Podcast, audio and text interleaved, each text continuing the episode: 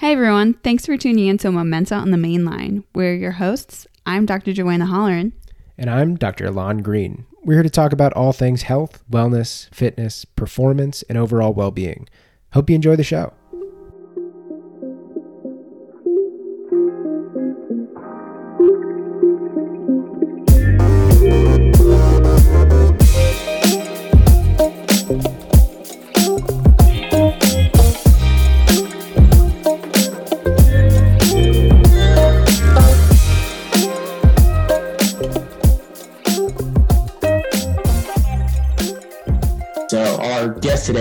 Sports chiropractor and owner of Rehab Labs Chicago. He grew up in the suburbs of Chicago with a passion for sports. He played football through high school and into college, where he was a Division III All American defensive back at Wheaton College as a senior. There, he completed his bachelor's degree in applied health science. Upon graduating in 2015, he accomplished his lifelong dream of riding his bicycle from San Francisco to Boston. From then on, the idea of overcoming obstacles became ingrained in his life. Before beginning his graduate studies, he worked as a sports performance coach in Highland Park, where he worked with athletes of all ages. Then, in 2016, he moved to San Jose, California, where he completed his doctorate of chiropractic while earning clinical excellence honors. Now, he provides care for a wide range of individuals, including over 40 professional athletes across various sports. Most notably, he works with multiple active NFL players on the Chicago Bears, helping them to prevent injury and optimize performance. Ladies and gentlemen, Dr. Michael Risher. How's it going? Thanks for having me on. Yeah, welcome. I'm, I'm excited to have you. I know we talked about it before, but um, yeah, you've done some really cool stuff in terms of like getting out into practice and, and pursuing, you know, sports chiropractic and rehab. Uh, so I'm really excited to, to dive into some of those concepts. But but first, you know, usually it's a it's a good idea to give some people some background on on who you are and, and some of the path that led up to this point. So, I mean, first, what, what was it that brought you to pursue a, a career in sports chiropractic? Yeah, so uh, basically, I broke my back when I was in seventh grade, and uh, just very, very typical for my my age demographic. Uh, spondylolisthesis at L5, so basically fractured in two spots, and then one vertebrae slipped forward off of another and played through an entire baseball, football, and volleyball season. I knew something was wrong, but didn't want to get it checked out because I was dumb. Like if I could go back, I absolutely would have gotten an X-ray almost immediately because um, it was that bad. Hey, um, 2020. yeah, yeah. So I mean, you're you're young and dumb, and you convince your parents that you're fine. Uh, but my I went to my chiropractor weekly. Uh, I went from barely being able to walk going into his office to walking and, and playing a full week of practice coming out and uh, just kind of being exposed to chiropractic and how that helped me stay healthy. And I didn't miss a single game um, throughout my entire football career, even though I had a lot of uh, injuries. I would go see my chiropractor. He would get me uh, rehabbed up, uh, soft tissue work, all that good stuff. And I was I was able to play healthy through my entire football career. Through uh, what was it, ten years? I did not miss a single game. Um, so that was that was just kind of a testament to how awesome sports chiropractic can be. And really, what I learned about myself and kind of what drew me to it was um, I love fixing things. I, I'm not very good at fixing things around the house. I will. It will be. It will be functional to a base level, but it's not going to look pretty, and there's probably going to be a screw missing somewhere. But I love. I love fixing things, and I'm an extrovert. I love humans. Um, I love hanging out with people that give me energy. And so when I was thinking of, ah, I, I'm probably not cut out to be an engineer. There's probably going to be a lot of things that are wrong there, but uh, fixing fixing people made a ton of sense for me. So that was kind of that was kind of what I what I realized is I, I love fixing things. I love people. Why not fixing people? Yeah, it is. It's interesting too because I feel like there are a lot of people within, you know, the profession of sports medicine who like all of them had sports injuries or something that kind of like led up to that point. And yeah, you're totally right. It's like in order to to be good at working with people, you probably you got to like people, you know. And, and so it's, it's it's nice to have a little bit of a background of what it's like to be a patient, so that you can put yourself in the patient's shoes too. Um, so I know your chiropractor, it seems like had a pretty big influence on you. Um, was there anybody else, like any coaches, trainers, other clinicians that kind of helped to shape your vision of what you wanted to do as a as a sports chiropractor? Um, so I actually had two different chiropractors growing up. One uh, that was probably seventh grade through maybe sophomore, junior year of high school. And then kind of my senior year on, that guy got really busy and I needed to be seen more often because obviously my body was getting beat up pretty regularly playing football. And so I went to the guy that I ended up going to was mentored by my former chiropractor. And then he kind of became my mentor as well. So really the, the two chiropractors um, were the biggest ones. And then the reason I wanted to work with athletes kind of came down to an internship that I did, uh, a sports performance training at EFT Sports Performance in Highland Park. And I worked with a ton of athletes there and I saw how much influence these coaches, these, these sports performance coaches had on the development of young athletes and um, their off-season training and their in-season and, and kind of the mental aspect and the encouragement and the everything kind of combined with the sports performance coaching. And i thought man these people and it wasn't necessarily one in particular maybe maybe this guy Kerry Neal uh, who who now is the owner of Win Performance. Um, so there were there were a bunch of people in the sports performance world that kind of trained me that influenced me. It wasn't wasn't a single individual or single instance, um, but kind of just the being being generally um, trained and seeing what the off season and seeing what the in season was like with these people. It was it made it a no brainer for me to want to do it. Yeah. And I mean, you know, in our first episode, we, we kind of talked about the wide range of availability of sports training out there. And so to have, you know, some, some exposure, especially, you know, on on the training side of what really really good sports performance training looks like is an absolute game changer. And so you know it's it's cool to see kind of this next evolution of, of chiropractic, especially sports chiropractic, where there are people like yourself who are kind of bridging that gap between, you know, the manual therapy side of things and um, the sports performance side of things, what qualifies as rehab, what kind of transitions over into sports performance. And so I'm, I'm kind of curious, based on your experience with that, I mean, you're working with some pretty high level athletes, like like some of the Chicago Bears athletes so when you're when you're starting to approach care now in your practice, are there certain things that you're looking for or like evaluations, assessments, things that that help to kind of shape your clinical approach to working with those types of athletes?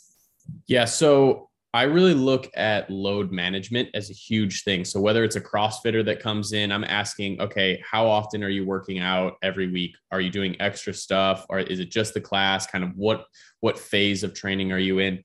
For the the guys that are in season for the Bears guys or, or any other professional athlete, it's the same thing. How is your body feeling? How many weeks have you been practicing without a break? What do your rest days look like? How many days of strength training are you doing within that? And then how do we because I'm, I'm a rehab based doctor and your tissues can only handle so much load. So it's okay, how do I get you to do the things that I know are going to be beneficial for you without overloading you and making you do hours and hours of rehab. And then you you know that that affects your training and affects your performance. So the biggest thing that i look at is load management um, and and that varies from from person to person. And it's just kind of how's your body feeling? What is your perceived recovery like? Um, and then you know what what phase of training you in? How how frequent is it? So that's that's the main thing that i look at. And then basically with all my evaluations, I look at um, kind of the I, I, use kind of the the biotensegrity model um, when I'm yep. when I'm thinking about things. And so if you, if you think about it, how much do you have pulling in you pulling you in one direction? How much do you have pulling in the other direction? And have you been overtraining one aspect, undertraining another aspect? Is one side too tight? Is one side too too stretched? All of all of that biotensegrity, I'm I'm kind of checking that within each athlete and then the final thing I check is uh, reactivity muscle tests. And so there's kind of this is kind of a gray area. Lots of people like it, lots of people hate it. Probably more people hate it than like it, but it's um, it, it kind of gives me a good picture. I don't I don't do so it's called applied kinesiology. I don't do it for any nutritional testing. I don't do it for any allergies. I don't do it to check your uh, acupuncture meridians, any of that stuff. It's more of a neurologic how quickly is your muscle responding so i have no doubt that that uh, uh an NFL player is fully strong. Like there's no there's no additional strength training that I need to add to what they're already doing. But if their muscles are not able to uh, respond quickly enough to meet the demands of their sport, then I know that we have an area we need to work on. So I'll do, I'll kind of look at those three things with um, kind of a reactive muscle test, the biotensegrity model, and then what's their load look like and, and how can we manage their load better? Absolutely. And, and I think uh, you kind of bring up an interesting point too. So, so first, it seems like I know it probably goes without saying, but context is key for everything, right? And so, you know, when you're looking at, uh, you talked about load management and and you know their perceived, uh, you know, recovery and stuff like that. Context of whatever goal they're trying to achieve right now, that's the priority, and so that's that's important. And then when it comes to um, you know, you talked about reactivity muscle testing. I think, like you said, and I, I know you immediately kind of jump out because I think, especially for people in the industry, especially chiropractic, when you drop the the name applied kinesiology, mm-hmm. people immediately go toward, you know, like, oh, I know that technique, and I I don't believe in its philosophy or whatever.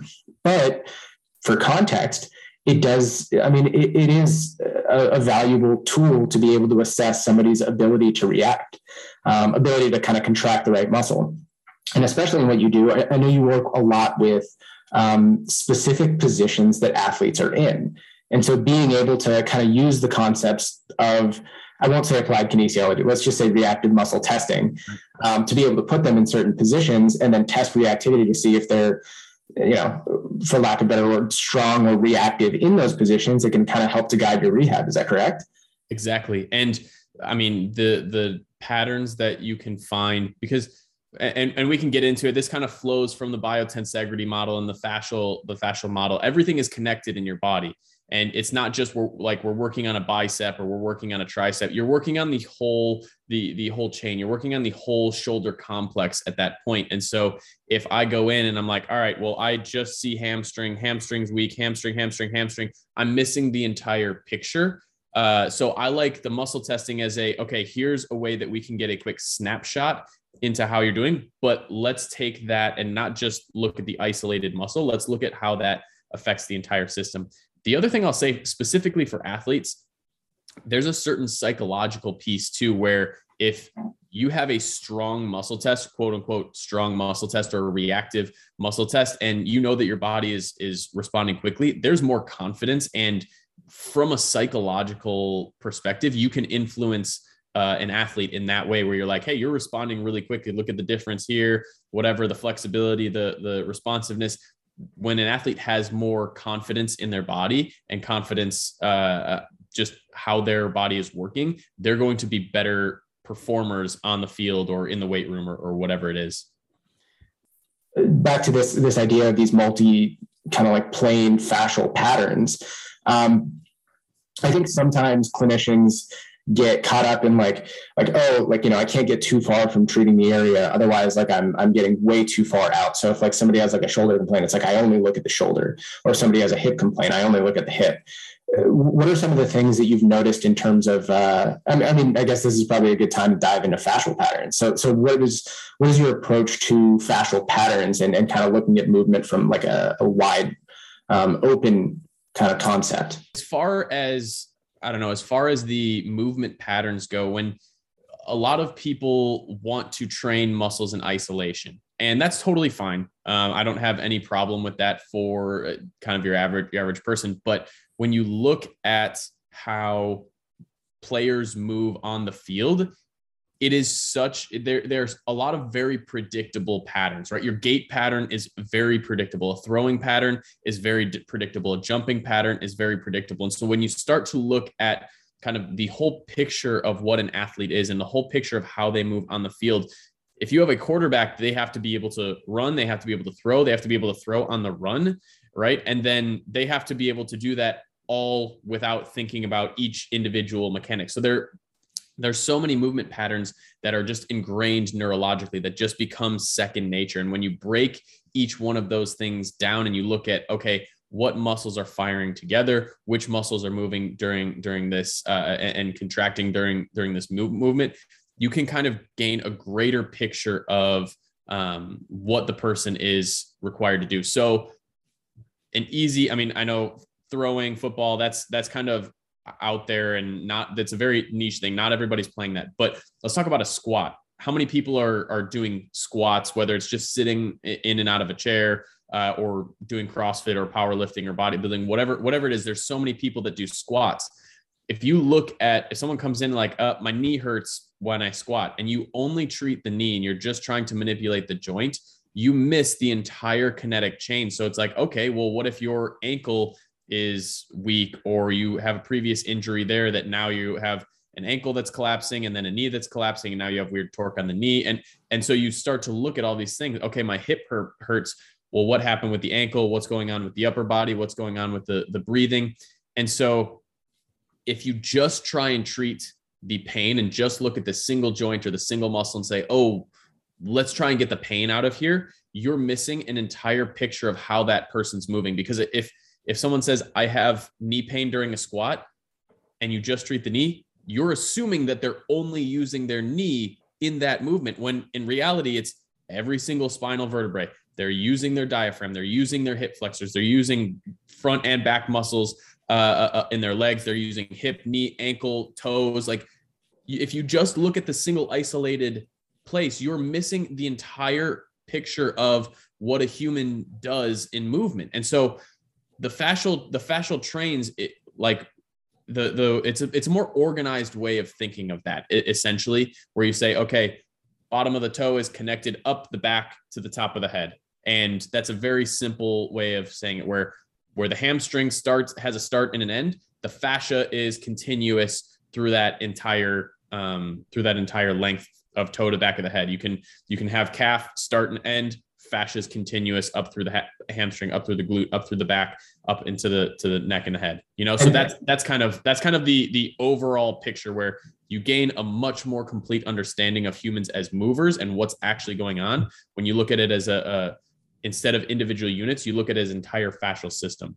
Yeah, I, I, I, love I love that you use that point too because there's a study that they performed uh, that showed that you know even just stretching uh, in your lower extremity improved cervical range of motion because of those long chain fascial planes, right? And so I think sometimes when a concept is, it seems more abstract. When you break it down and kind of break it into those details and demonstrate how everything is connected, it starts to make more sense. And that's when you can start getting more detailed in terms of your approach to things. So, with some specific questions about your approach, you talked about um, movement patterns and then there's also um, different like uh, stimuli that you're putting in place to get specific adaptations. So, so part of it is, if, if I'm understanding correctly, it's it's um, looking at the quality of the movement pattern, but then you're also trying to get specific adaptations like strengthening a movement pattern. Mm-hmm. And so my question is i know we talked a little bit about uh, you know looking at the way somebody moves and trying to make sure that they're efficient and strong through the pattern. But in terms of uh, some of the rehab approaches like what types of loads or, or you know like ways that you uh, apply loads to athletes uh, to get that sort of um, adaptation that you're looking for in the myofascial system? Like what what's your process for approaching that? Yeah. So i'm going to start i'm going to start that that's a that's a a simple answer if you just want that, but it makes much more sense in the context of um, when you're when you're looking at the patterns. Everything is intuitive in how you move, right? If you're stepping, you have opposite arm, opposite leg, pecs contracting, lats relaxing, right? Quad hip flexors going, and so you have this. You have these these natural patterns where if you just watch people move and watch people move properly, that whole thing makes sense. Now, what I try to do is exaggerate those movement patterns and and basically uh, uh, a concept I like to use is training muscles in the FEP, the fully extended position. And if you're so you're you're strongest in the fully shortened position. Your muscle is strongest in the fully shortened position.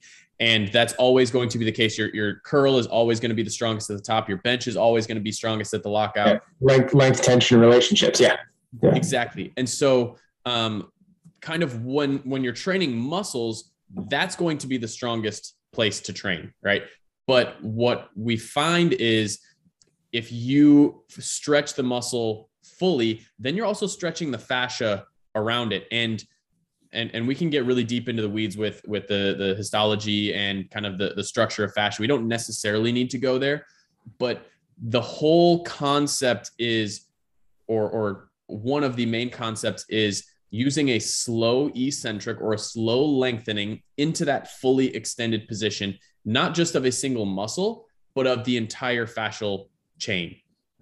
And so, what that kind of does is the slow eccentric um, helps strengthen the collagen fibers in the fascia. And so when you're when you're doing the slow eccentric, you get a lot of muscle. Like you're you're using your muscles. I'm not going to say that you're ignoring the muscles and just training the fascia, but there's a fascial emphasis because we're doing a slow eccentric into a fully extended position. And the eccentric is going to help align and strengthen the collagen fibers. Um, and, and really, we're going for the entire fascial chain, not just a singular muscle. So so that's kind of the that's kind of the the way that I do it first of all is let's make sure that your tissue is organized. Um, there's I don't know if you follow Fascial Nerd on Instagram. Yep, yep. He's he's phenomenal. Rob Rob Umphris, he's he's awesome. Um, he's put a couple of these things out, and they're just they're great bullet points that kind of you can know, but he's verbalized them really well. Um, and so basically the the principle of fascia number two that he that he has on his Instagram post is uh, fascia remodels in the direction that tension is applied. And so, if you want your fascia to be strengthened in a position, you need to be in that position to strengthen it. And that's kind of why I take these movement patterns and then exaggerate them a little bit because we you're you're operating in the, the place of most strength you're never you're never going to be at the fully extended position in a sport so we need to in order to strengthen the fascia we need to organize it along that entire range of motion. And so we're we're remodeling the fascia in the direction that that we want it to, that we want to ingrain the movement pattern. The other piece is, and this is this is kind of the second way that we train the fascia. Um, fascia actually has uh, elastic recoil properties. And so you think of, I don't know, you think of the counter or depth jumps rather, or a counter movement jump, right? You're so much more explosive when you can get a little bit of load and a little bit of recoil in. Does some of that come from from muscle? Absolutely, most of it. But does a lot of it also come from the elastic recoil in the, the entire fascial pattern? I believe so. Um, and I think you're I think there's enough research out there to support that claim where it's okay, maybe we haven't studied this exact specific thing, but when you take the the body of evidence, you can draw a natural conclusion that these elastic principles that fascia have has can be utilized in sports. So now we go, okay, let's kind of remodel the tissue. Let's do those slow eccentrics, the slow lengthening into that fully extended position of the muscle and the, and the, the chain. Once we've hit that part where we, we feel like we have a requisite amount of organization, then we go into some plyometrics. And so now I'll do kind of a rebound and a recoil quick out trying to trying to stimulate that that elastic process so um plyometrics or like quick overspeed eccentrics and and anything banded where it's pulling you over speed into that depth jumps all of these all of these plyometric principles we're doing within these specific movement patterns now that you know translate to your sport Right. And so I'm, I'm going to go back a little bit because I know, I know you talked about, uh, you know, like people not believing that like fascia has a role in that whole thing. And I think I'm, I'm going to repeat myself on the context word, but I think it's a theme here where it's, it's context is super important for the type of rehab or training that you're trying to accomplish. And so I think sometimes, like you were saying, it's like someone like, oh yeah, well, you have to train the muscles or you have to train the tendons or whatever it is but I think the context of what you're training for probably determines what you're trying to focus on. So sometimes when we talk about performance training, how it's like fascia helps to transfer forces along the body, which helps to improve performance or force output, right? Then we're talking about um, trying to get everything working together. Whereas when we talk about more of like a rehab standpoint, it's like, oh, we're, we're trying to rehab a tendon injury or a fascial injury or a muscle injury. And that's when you're just trying to, to implement like a, some sort of um, exercise or load to specifically get a response from that tissue. But I think sometimes we're asking the wrong question of like, what's the thing doing the most work in this movement pattern when we talk about performance? And the answer is like all of them. Right. But I think sometimes, like you said, it's like people focus too much on the muscle or the tendon and leave out the fascia and that whole connection and, and miss this opportunity to get full length and tension through their training patterns, which is why I think you know, from my standpoint, what you're doing is so interesting and cool because you're, you're taking it that next step to take fascia into consideration and, and training that whole pattern. So I guess when it comes to those types of contexts, uh, performance training and rehab, because you you do both. Um, do you find like is there anything that you change in terms of the the load that you apply when you're trying to rehab somebody post injury versus when you're trying to improve their performance? And is there any kind of crossover there? Yeah. So when I'm, uh, so I, I also want to clarify, I think that a well-rounded training protocol has fascial training as a portion of it, but not the only thing. Right. Right. Yeah. I'm not saying I'm not saying only go out and do this one sort of exercise. Right. The uh, so so when we work with with Justin Fields in season, he does two lifts a week with his team. Right. He's doing deadlifts, uh, lower body emphasis day one, and then upper body emphasis day two. And he's lifting weights. He's doing deadlift. He's doing bench press, pull ups, like all of all of that that great strength training. We also do our fascial training with him. We also do plyometrics. We also do sleds. Right. I have him uh, part of part of keeping him healthy and and operating at top speed is three top speed sprints a week. Right. So we have a full range of what we do. It's not just the fascial training. Okay, so just want to just want to um, not not just what people see on Instagram, right? Not just what people see on. There's there's a lot more than like you can't you can't look at one Instagram post and think that fully encapsulates the entire training protocol. Like that's that's that's not just, what just to throw it out there. just just saying. Yeah, um, continue. So so there there's a ton of overlap, and I will say that everything we do for so the the rehabilitation from an injury is mm-hmm. much more specific and targeted. And the prevention includes everything that we do in the rehab but is expanded. Um, and so if i get someone i'm taking if i get someone that's that's injury free i'm taking them through all of the the movement patterns that i think are are beneficial for them knowing their sport knowing their their position. And so we're doing we're doing a bunch of different things. We're, we're taking them through plyometrics. We're taking them through the slow eccentrics. We're we're doing all the soft tissue throughout throughout the whole chain. Now, if I get someone with an injury, that's where we kind of have to narrow the focus just a little bit because if I have a if I have a Bears player with a pulled hamstring, he could care less how his shoulder is moving if he cannot use his hamstring, right? And so maybe we maybe we have to work up the chain into the shoulder. I've had that before. I got a I got a crazy story I can share with you at the end about how I we fixed someone's foot by working on their rotator cuff. It was absolutely insane. Like I, I have no explanation other than the fascial chain. It was, it was wild. Um, but we, we can talk about that a little bit later. But you have, to, you have to, you have to narrow the focus. And so uh, when you have these these muscle injuries or the joint injuries, uh, I like to look specifically at eccentric only at first. And, and even if it, if we can't do that, I look at isometric first, because if you can't even bear the load, I'll do just isometric. So just these static holds.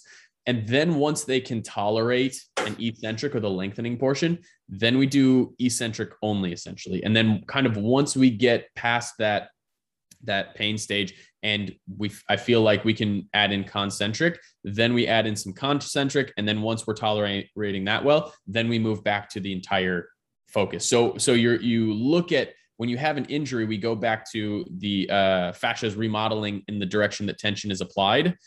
You are specifically focusing on that one injury plus that's that whole fascial chain. So if we have a hamstring, now I'm focusing on plantar fascia, calf, hamstring, glute, all up the paraspinals up to the skull, right? That's my that's my main focus is that specific chain. And we're doing slow e- isometrics, slow eccentrics, and then all of the soft tissue on that area. And so that's that's how I would say it it varies is you have the entire training system. You're trying to, to get full range of motion in all the joints. You're trying to train a, a bunch of different chains. But when you have an injury, you have to narrow that focus a lot because, like I said, if you have a hamstring injury, you could care less how your shoulder is doing if you can't run, right? It doesn't it doesn't matter it doesn't matter how great your your shoulder feels and how well your shoulder's moving if you can't run and play your sport anyway. Yeah. So I'm also kind of curious too because I think that I mean naturally any any really good clinician is going to draw from a lot of different sources And I know that you're somebody who took their time to learn a lot of different concepts and draft your own approach to things.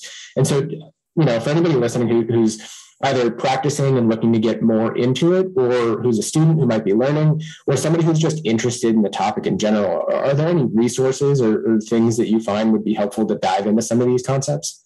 Yeah. So uh, first of all, I think the the book Anatomy Trains by Thomas Meyer uh, is or Thomas Myers with an S at the end uh, is is really good. Um, it kind of outlines it uh, uh, the whole fascial system really well. Um, I think there are a handful of kind of for lack of a better term, movement coaches out there that are really good. Uh, I think uh, the secret of athleticism, Chong, uh, Coach Chong Xie, is is we can we can always link it after. Uh, yeah. yeah. So yeah, don't worry about. so he's so so Chong Chong is good. I think as much as I dislike the GOATA guys and how they interact with people, I think they have a lot of good stuff. They're they're uh, the basis of their training, I think, is is misguided, um, and I think they're absolute jerks. But I think I think um, they do have a lot of they do have a lot of good things that they do. Um, so I don't want to knock them completely. They they they do have a lot of good things. Um, yeah, don't don't throw the baby out with the bathwater, right? exactly, exactly. Like take what take what you can learn from them because they they obviously have something that is effective that helps people. Um, so so kind of look at all of that.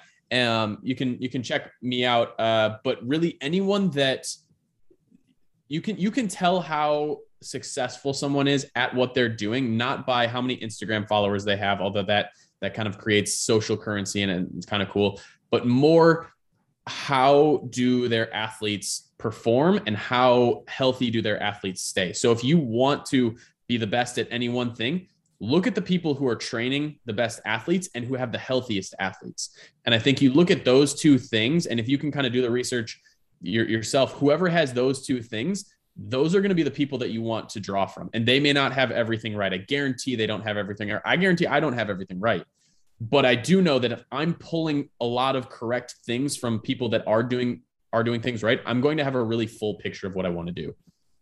Yeah. Well, so I, I guess kind of going into that, I know you're you're working on uh, your own kind of concept um, with regards to fascial neurology, and so um, you know, rather than have me try to explain it, do you kind of want to go into a little bit of, of summary of what you're working on and and you know what what fascial neurology is all about? Yeah, so we're we're still working on the the naming of it. I like fascial yeah. neurology. Uh, That's okay. I won't, I won't hold you to that. Yeah, but we're gonna see, just we're gonna the concept. sticks. We're we're playing around with a bunch of different names right now. Uh, but but for lack of better term, the the fascial neurology, and that could be the one we go with. The fascial neurology deals with two different things, right? Fascia is highly innervated, so there's there, you're dealing with a, a, a large amount of uh, nerves when you're when you're dealing with fascia. So we're we're training the fascia. We're training your your body's uh, proprioception. We're training your body's uh, ability ability to do movement patterns through these kind of fascial this fascial lens. Right. It's not a it's not a strength and conditioning program. It is a more rehab prehab based thing. So um, you're you're training the fascia again with these these slow eccentrics, some isometrics, uh, and and then moving into certain plyometrics. Uh, and, and, we focus on a bunch of different movement patterns, uh, sports specific, non-sport specific, just kind of general general population stuff.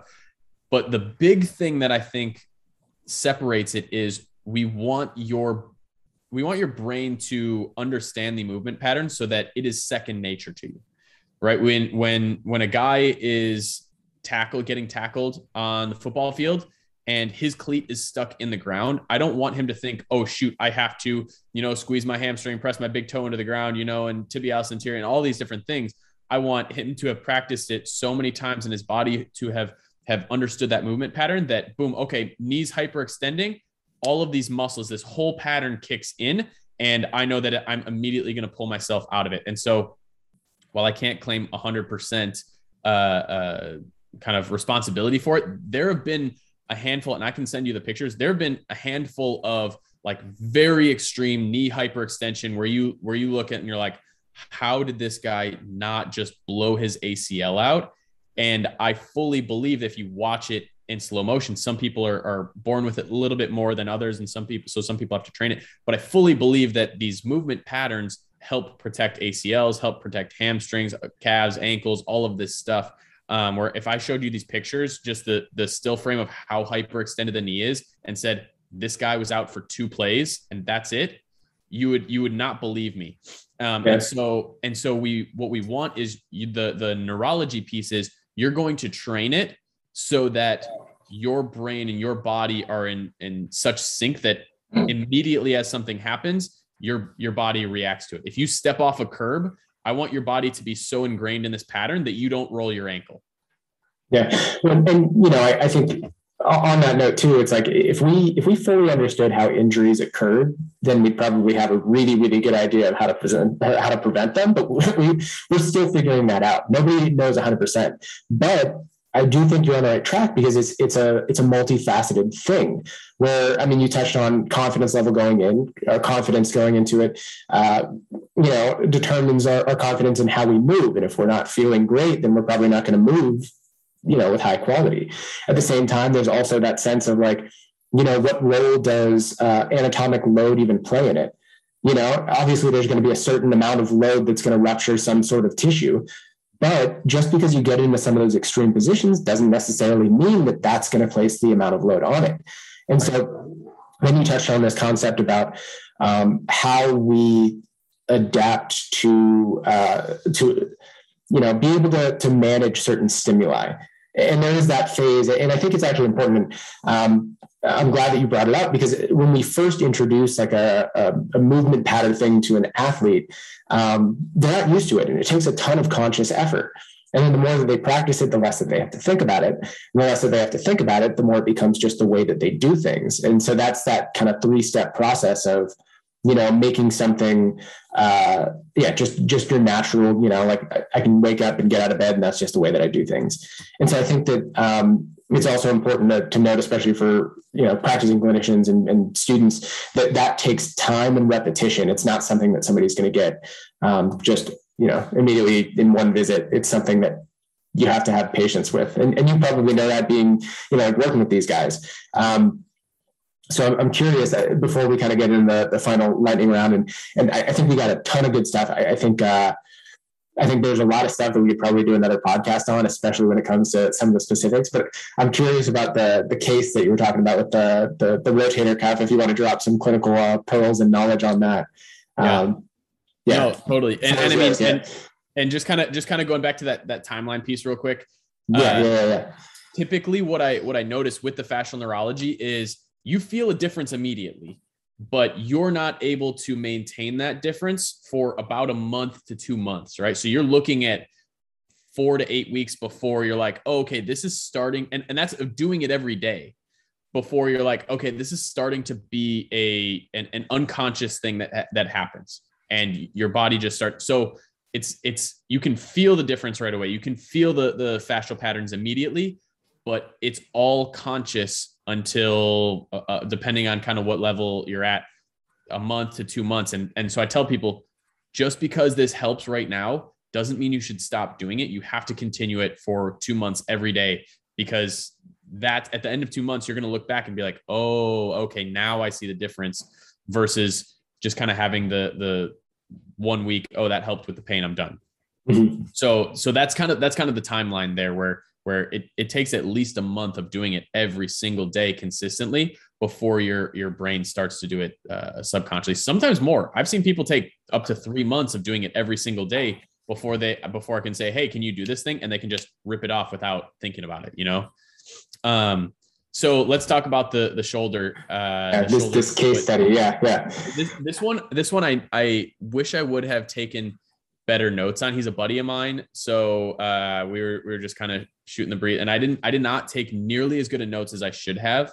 Uh, I, am I'm, yeah, I'm just curious. I think I think at least like because uh, I know we talked about a lot of concepts to like you know approach and, and things that you're looking at. So I, I figured it'd just be a cool opportunity to to look at you know like one one case where something kind of jumped out at you. You know? Yeah. No, absolutely. So basically, this guy comes in and he's like he's he's a, uh, a trainer and uh, like a, a fitness trainer, not a not an athletic trainer, and he does a lot of FRC And so for those of you that don't know FRC, it's a, a kind of a, a, technique and a certification that you can get that's about joint movement and muscle tension. And, and so he's very aware of his body. And he goes, when I do, I, believe it was like, like inversion of my foot and then hip flexion, like straight leg hip flexion, I have really bad pain at the bottom of my foot. And so it was affecting him during certain like running or lifting. But the one time he could replicate it on the table, he's like, every single time it's inversion of my foot with hip flexion. And that causes me pain on the bottom of my foot. It's it's like seven out of 10 bad. And so he had been working with a physical therapist for a month or two, worked on the bottom of the foot, tons of soft tissue, tons, tons of exercises, no change. All right, well, let's move to that the calf because maybe there's some tension there, calf and ankle. They worked on the calf and ankle for another month, no change, like literally, literally zero change. And so he comes in and and those are the first two things that I'll look at. I'm not I'm not going to say immediately, oh, you got an ankle, a foot problem. Let's check out your opposite shoulder. Uh, so just I just don't want that to be clear. Like I'm not yeah, course, crazy. Yeah, yeah. I'm not. I'm I'm going with the most likely answer first. And so fortunately he came to me and he'd already done two months of rehab on foot ankle calf with with no dice so now we start moving through this whole fascial pattern. We're doing some hamstring stuff no change. We're doing some hip stuff no change. We do some low back stuff no change. Oh my dog. Oh buddy are you all right? My dog just uh, got caught in my computer my computer charger and jumped off my lap and ate it pretty hard. Um, he looks all right though. He's, he's resilient. yeah. resilient pup. Uh, but but uh, so so we go through that whole we go through that whole thing. We check hamstring, hip, low back, and and I'm like, and no change. And I'm like, all right, dude, this is gonna seem really weird. And I'm gonna I'm gonna be honest with you. I have not done this treatment for this thing before, but we're gonna try it because we're we're kind of out of options here. And so we started working on his rotator cuff, and I was doing some some Graston work on his rotator cuff, uh, really on the tendinous uh, insertions. And I'm like, "How does this feel?" And he raised his foot. He's like, "Oh my, that's that's much better. The, the, his range of motion without pain improved." And I'm like, "All right, that's that's weird, but super cool." So we're if it was, I think it was his right foot. We're working on his left rotator cuff. And so we're doing the soft tissue. It's improving a little bit, but kind of plateaus. Uh, we had an hour to work, so spent about five minutes. Starts plateauing, and I'm like, all right, I'm not going to overdo the soft tissue load there. So we start looking at. So, so I'm like, all right, what exercises, what kind of what kind of properties of the fascia and properties of the muscle can can we use? And I landed on overspeed eccentrics of the rotator cuff. And so what that looked like was he was standing, he was standing upright, and I had a band behind his wrist, and I asked him to continually throw his wrist back into external rotation and let the band shoot his his wrist forward into internal rotation. So he's doing rotator cuff movements, but every single time he does it, he's just throwing his his wrist back. And and then the band's shooting him forward faster than gravity would and he has to catch it. And so we did 10 reps there 20 reps there had him lay back down on the table and it was like 90% better and he he's like i have no idea what just happened but my foot pain is gone. I'm like all right let's do some more. And so i gave him these as homework. We did a little bit more. We did some some kind of slow eccentrics and and a little bit more but his foot pain was 100% gone. And i and it was all because we were working on the left shoulder. Like, le- like legitimate. I, I talk to him every every uh, couple weeks and checked in with him a couple weeks later. He's like, "Yeah, I haven't had a single problem with my foot since we worked yeah. on my shoulder." And, and I'm, I'm I'm really glad. I, I think that's an that's an awesome place uh, to kind of finish up with because I think it kind of sums up. I feel like that story sums up, uh, you know, who you are. Stay curious, right? And and you know, stay open minded. You never know. And sometimes, especially in what we do, it's like you don't have to have the answer of exactly how things happen. Sometimes things just work because you're willing to stay open minded and, uh, and just kind of you know be curious in the process. So that's that's really cool. Um, little little uh, little background on him that I right. I remembered from his history after I'd worked on that. He had broken his left collarbone two years earlier, and his range of motion on the left shoulder was always restricted. And all of a sudden, there's all these pieces that start to come in little neck injury on the left side, collarbone injury on the left side. Like all of these things started to add up. And you're like, all right, well, we should have done shoulder rehab for you a long time ago, but let's do some now. Yeah, when tissue is all connected, you never know how tissue changes in one place might you know affect another. So yeah, it's yeah, take the whole thing into consideration. Um, okay, I got uh, a lightning round of questions for you. Uh, they're just fun questions that you know we like to ask everybody at the end of an episode. So first one, if you're ready, yeah. Okay, let's do it. Uh, what is the most influential book you've ever read? The most influential book I've ever read uh, outside of the Bible, which is absolutely influential. That counts. That counts. Uh, well, I want to go. I want to go. Uh, Wild at Heart by okay. Uh, by John Eldredge. Okay, and then uh, next question: What what book are you reading right now? Uh, the book I'm reading right now is uh, it's called what is it called? It's uh, functional or uh, fascial manipulation part uh, practical part, first level. Uh, so I'm reading that. It's a Stecco uh, soft tissue, and then I'm also reading Kochland um, about nice. the the Koch brothers. Sweet, yeah, little uh, little work stuff and a little fun. yep, exactly. uh, if you could have any meal delivered to your door tonight from anywhere in the world, what would it be? Oh man, uh, I am going with In-N-Out. You know, I was I was joking about asking you why would it be In-N-Out, but I, I just I, I didn't know that you'd actually have that answer. yeah, no, it's gotta it's gotta be In-N-Out. That's the only thing that I feel like I can't fully get in Chicago. I can get a burrito, that's that's good. I can get the sushi, I can get the poke. I can't get In-N-Out. And that's that's the one meal that's truly missing from my life. I can't get it in some either. If I if I ever order it, I'll, I'll order you some too. I appreciate it. Appreciate yeah. it. I'm going. I'm going out to California in like two weeks. I'm absolutely going to eat it every day. Perfect. Uh, last question: If you could go back in time and give advice to a younger version of yourself, what piece of advice would you give?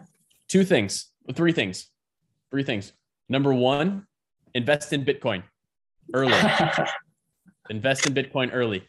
Uh, number two is play soccer and do gymnastics. Those yeah. are the two things. I did not play either of those sports. Those would have helped a ton. Um, and number three is get your back x-rayed early on because it's not worth the injury to play through things in eighth grade. Yeah, all all fantastic pieces of advice. Yeah. All right, cool. Well, um, so before we, we wrap up, uh, where can people find you? Um, uh, so you can find me. You can find me on Instagram at uh, Dr. Michael Risher um, on Twitter at Dr. Risher.